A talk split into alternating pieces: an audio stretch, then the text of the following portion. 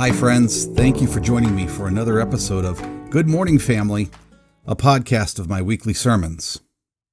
Who knows? Maybe I'll throw in a special sermon for you every now and then. I hope this podcast is good news for you. If you find these words helpful, please rate and review my podcast on iTunes or on whatever host you found it. Thanks for your help and for being part of the family. And now, here's this week's sermon. Listen and enjoy.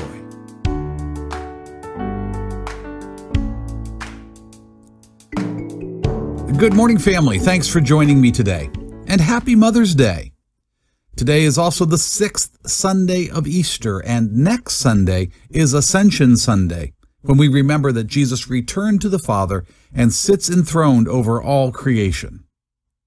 But today, on a completely different note, I wonder if you're familiar with the work of the famed documentarian Ken Burns. Here's a fun fact Ken Burns used to live here in Newark, Delaware.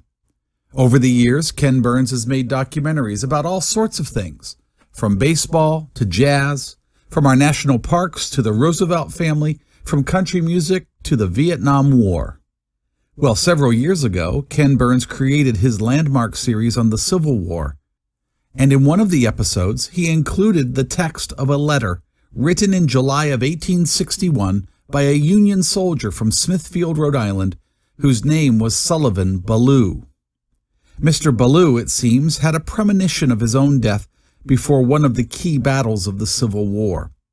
He wrote these words to Sarah, his wife. The indications are very strong that we shall move in a few days, perhaps tomorrow. Lest I should not be able to write you again, I feel impelled to write a few lines that may fall under your eyes when I shall be no more. Sarah, my love for you is deathless. If I do not return, my dear Sarah, never forget how much I love you, and when my last breath escapes me on the battlefield, it will whisper your name. There's something about a person's dying words that give them gravity. The words we heard last week and the words we will read and hear today are some of Jesus' final words. He was with his disciples, eating dinner in an upper room shortly before his arrest and crucifixion. And he spoke to them, and he speaks to us about the importance of our relationship with him. Let's pick up where we left off last week. John 15, verses 9 through 17. Hear the word of the Lord. Jesus said, As the Father loved me, I too have loved you. Remain in my love. If you keep my commandments, you will remain in my love, just as I kept my Father's commandments and remain in his love. I have said these things to you, so that my joy will be in you and your joy will be complete. This is my commandment. Love each other just as I have loved you. No one has greater love than to give up one's life for one's friends. You are my friends if you do what I command you. I don't call you servants any longer, because servants don't know what their master is doing. Instead, I call you friends, because everything I heard from my Father I have made known to you. You didn't choose me, but I chose you and appointed you so that you could go and produce fruit and so that your fruit could last. As a result, whatever you ask the Father in my name, he will give you. I give you these commandments so that you can love each other. This is the word of the Lord. Thanks be to God. If you were keeping count, and I don't know why you would, you might have noticed that the word command or commandment appears five times in the passage we just read. The word commandment used here in the Greek means a precept or an injunction. But it's more than an instruction, it is an order. It's an edict. It's a rule. In other words, Jesus is saying, This is how you are to live. This is what you must do. Now, in Hebrew, this word would be mitzvah. And one Jewish translation of this verse actually translates the word command using that word, mitzvah. You may be asking yourself, what's a mitzvah? Well, for those of us who are not Jewish, the simple meaning of the word mitzvah is command. And while it might appear that we've just gone in a circle, it's important to note that in Scripture, the word mitzvah generally refers to a special type of command. In Scripture, a mitzvah is a divine instruction. In the Bible, mitzvahs are God's commandments for God's people. So mitzvahs are not just directives, they are things that God wants his people to do, or in some cases, to not do. Now, in more common usage, the word mitzvah often means any kind of good deed. A Jewish mother might say to her child, Do a mitzvah and help Mrs. Rauschbaum shovel her driveway. So any charitable act is considered a mitzvah. But Jesus here is telling us what we must do. He's not suggesting a behavior, he is commanding us to live a certain way. And what way of living does he command? Well, eight times in this passage, Jesus uses the word love. He's commanding us to love. Jesus demands that his people be people who actively love. In fact, in verse 12, he says that we should love each other the way that he loved or loves us. And that's a mighty tall order, isn't it? Are you a loving person? Let's push pause for a moment so that I can ask why? Why should we love others? Certainly we should do it because Jesus said so, but is there more? Well, we've been looking at our relationship with Jesus, right? And how Jesus wants a relationship with us and invites us into relationship with himself and by extension with God the Father. So today's passage comes to us on the heels of the shepherd and sheep and vine and branches stories we've looked at the past two weeks. Now Jesus concludes that train of thought with this command, this mitzvah, to love, to be loving. Now let's revisit this word mitzvah. The word mitzvah is related to the Aramaic word zavta, they share the same root word. And remember, Jesus spoke Aramaic, so that's probably the word he used when he talked to his disciples. Zavta. Zavta means to attach or to join, and zavta means companionship or attachment. So here's why this is important. A mitzvah or tzavta bundles up the person who is commanded with the one who issues the command and creates a relationship, a, a bond, an attachment. When we follow Jesus' command to love, when we act on his order, we enter into a relationship with him. We become united with him. We become bound to him in body, soul, and mind. So we love.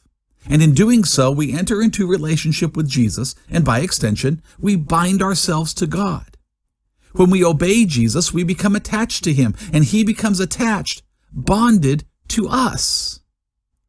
So here's Jesus' divine command love each other just as I have loved you. What does that mean?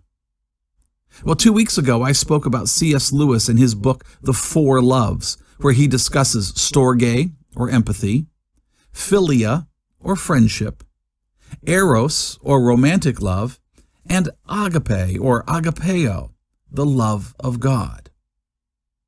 Now, do you want to take a guess as to which one of those four types of love Jesus includes in his mitzvah today? Yep, you guessed it. It's agape or agapeo. It's the self emptying, self giving, unstoppable, unconditional love that does not depend on reciprocation. It does not measure worthiness. Agape love gives and gives for the good of the other. And it's the kind of love that Jesus demonstrated for us. And that's the kind of love he tells us to practice. Now, that's a huge expectation, isn't it? So here's the $64 million question How can we love others the way that Jesus loves? Can we do it on our own? Not according to Jesus which is why Jesus said, Remain in me like a branch connected to a vine. Remain in me, and I will remain in you. If you keep my commandments or mitzvahs, you will remain in my love, just as I have kept my Father's commandments or mitzvahs and remain in his love. Now, the only way Jesus could love and live the way that he did was by staying connected to his heavenly Father. So it only stands to reason that the only way that we can keep Jesus' mitzvah, the only way that we can keep his divine command, is by remaining in him, by staying connected to him.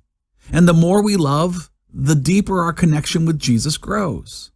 The more we give, the stronger the bond becomes. Remember Sullivan Ballou, the Civil War soldier I mentioned a few minutes ago? Sadly, he was killed at the First Battle of Bull Run, a mere seven days after he wrote, When my last breath escapes, it will whisper your name, Sarah. Likewise, Jesus was killed one day after he spoke his words about love and relationship to his disciples. His last breath on the cross and first breath in the resurrection, whispering your name, your forgiveness. As the Father has loved me, so I have loved you. It is your name, he whispers, even before you are formed in your mother's womb.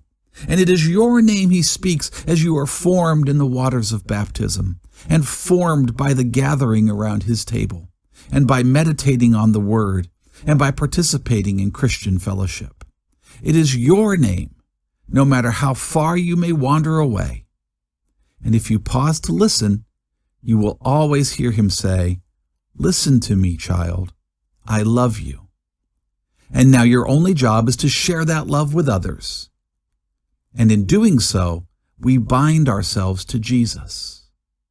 The first word and the last word is love. Amen? Let's pray. Teach us, good and gentle and loving God, what it is to love and what it means to serve, to be your hands, your feet, and voices in this world. Teach us, servant King, what it is to give, not counting the cost, and to see the signs of selfless love unfurled and displayed all around us. Teach us, we pray, to follow your example.